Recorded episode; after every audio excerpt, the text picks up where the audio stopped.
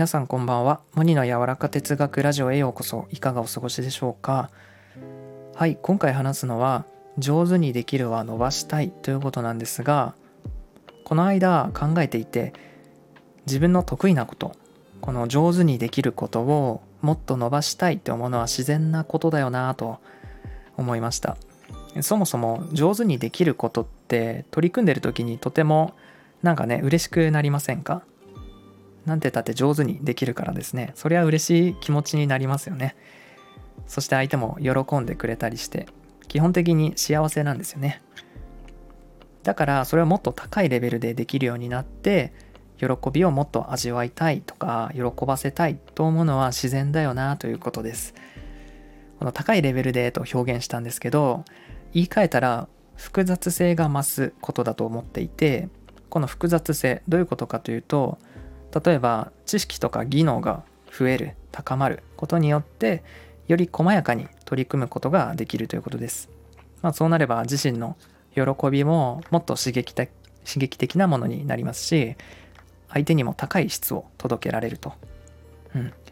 得意なことを伸ばす時ってきっとそのモチベーションの根底にあるのは自分がもっと喜んでそして相手をもっと喜ばせたいというねドライブみたいなのが背後に積まれていると思うんですよ。そうやってだんだんと完全なものへと向かっていくというか俗に言う神業みたいなものになっていくのかもしれませんね。どこまでいけば完全かっていうのはそれはわからないんですけどし完全というのはもしかしたらないのかもしれないというねそういうところまで行き着きますね。例えば私を例にお話ししますと人のお話を聞くっていうのがねちょっと上手にできると思っていて傾聴とかですね、まあ、これは結構あの喜ばれるし自分もやっていて努力して頑張ってやっているって感じじゃなくて割と自然にできるかなと思っているんですね。楽しいっていうか何て言うんでしょう。聞いてもらえたと喜んでもらえるのが嬉しいし、まあ、もっと具体的に訳を言うならば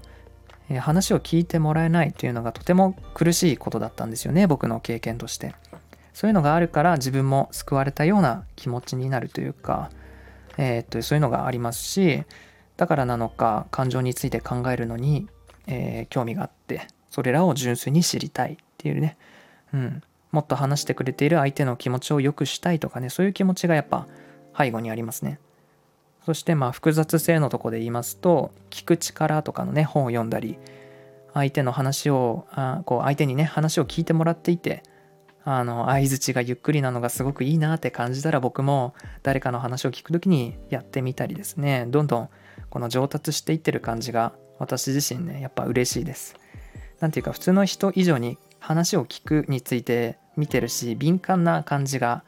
しますね、うん、まあこういった感じで得意なことって自分のバックグラウンドから生まれるものもあると思っていてそれはその人にしかないモチベーションで磨かれていくのかなと思いました。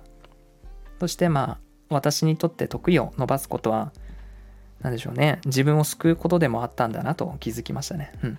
是非皆さんもちょっと上手にできることは気持ちの向くままに極めていってください。モニの柔らか哲学ラジオ今回も最後までお聴きいただきありがとうございました。それでは皆さんいい夜を。